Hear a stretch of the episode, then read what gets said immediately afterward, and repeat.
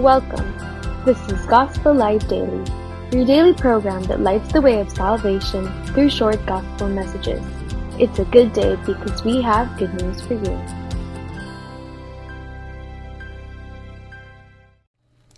Our gospel light for today is taken from the second half of 1 John chapter 4 verse 10. It says here, He loved us and sent his son to be the propitiation for our sins.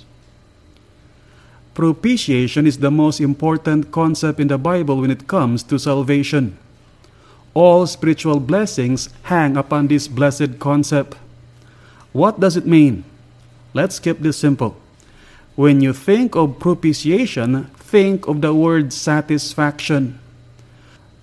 God was propitiated or he was satisfied with the work of Christ for our salvation. God is a holy and just God, and his holiness and justice demand to be satisfied. God cannot look on sin tolerantly. He just can't brush our sins under the rug and simply forget about them without his holiness and justice satisfied. God's wrath against us must be appeased.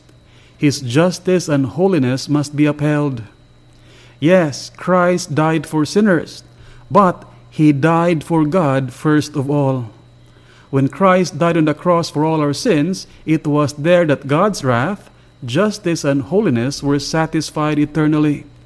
Without God being satisfied, there is no forgiveness, no salvation, and no spiritual blessing that would flow toward any sinner.